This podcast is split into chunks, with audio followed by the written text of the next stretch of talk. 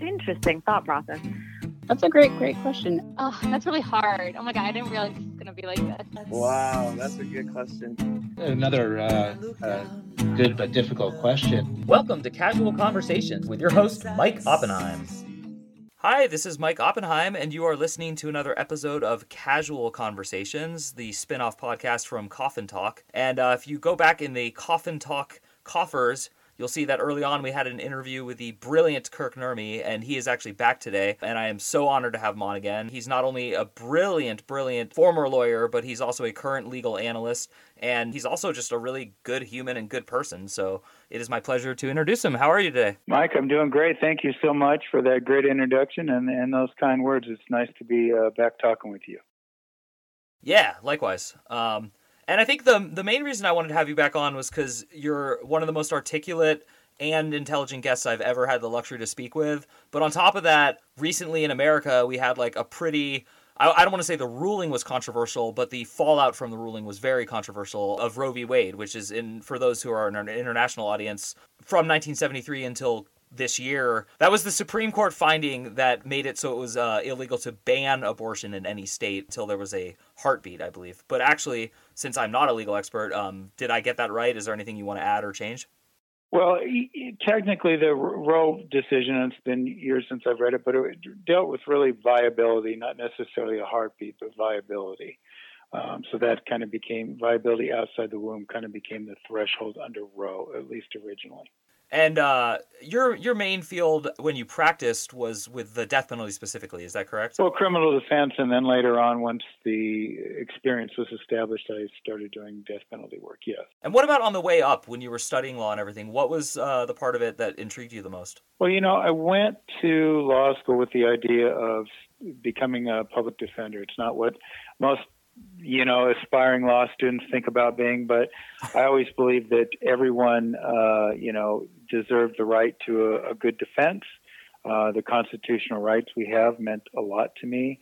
I went to law school a little bit later in life so that's maybe why i never changed my uh, field like so many people would tell me but uh, that was kind of my focus and that was always uh, my interest in that led me to an appellate clinic and, and arguing cases in front of the Wyoming Supreme Court, and then ultimately uh, my job at the Maricopa County Public Defender's Office, and then my work with the death penalty. And this is a weird question, but uh, I'm curious.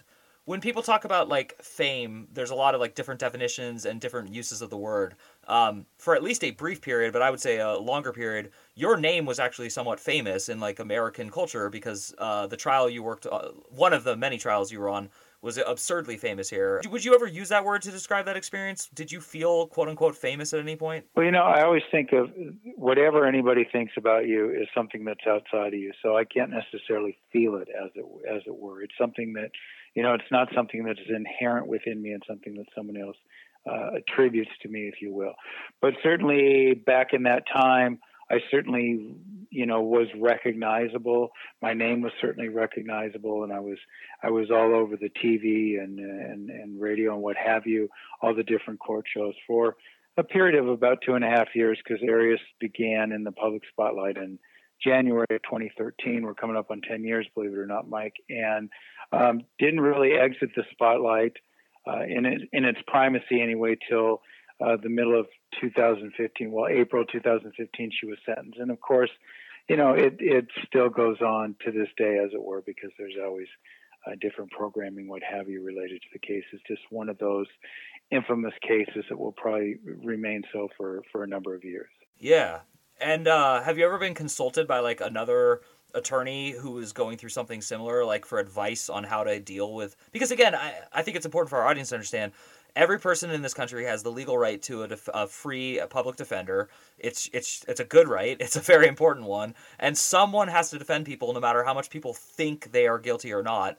And so that's essentially what some people don't like you for and then other people like me like really absurdly appreciate you for. So have you ever been consulted or asked about how to deal with that? You know i've not. Um, i'm certainly open to that. I, I, was coaching lawyers for a while to start making healthier lifestyle choices et cetera. But um, you know i imagine it just goes to the fact that you know when you're in that situation you're so busy you don't even think you can put your head above water and start thinking about better ways to deal with it. You're just kind of in the foxhole uh, as it were. And you know, like we we see cases coming up now. It it always reminds me, you know, the Delphi murders. There was arrest in the Delphi murder case of the two young uh, girls in Indiana there, and the judge recused himself right away because there were YouTube videos of his children uh, posted online. So um, this subject matter, in terms of the publicity and, and trials and and what people are going to go through, because eventually a public defender is going to get uh, assigned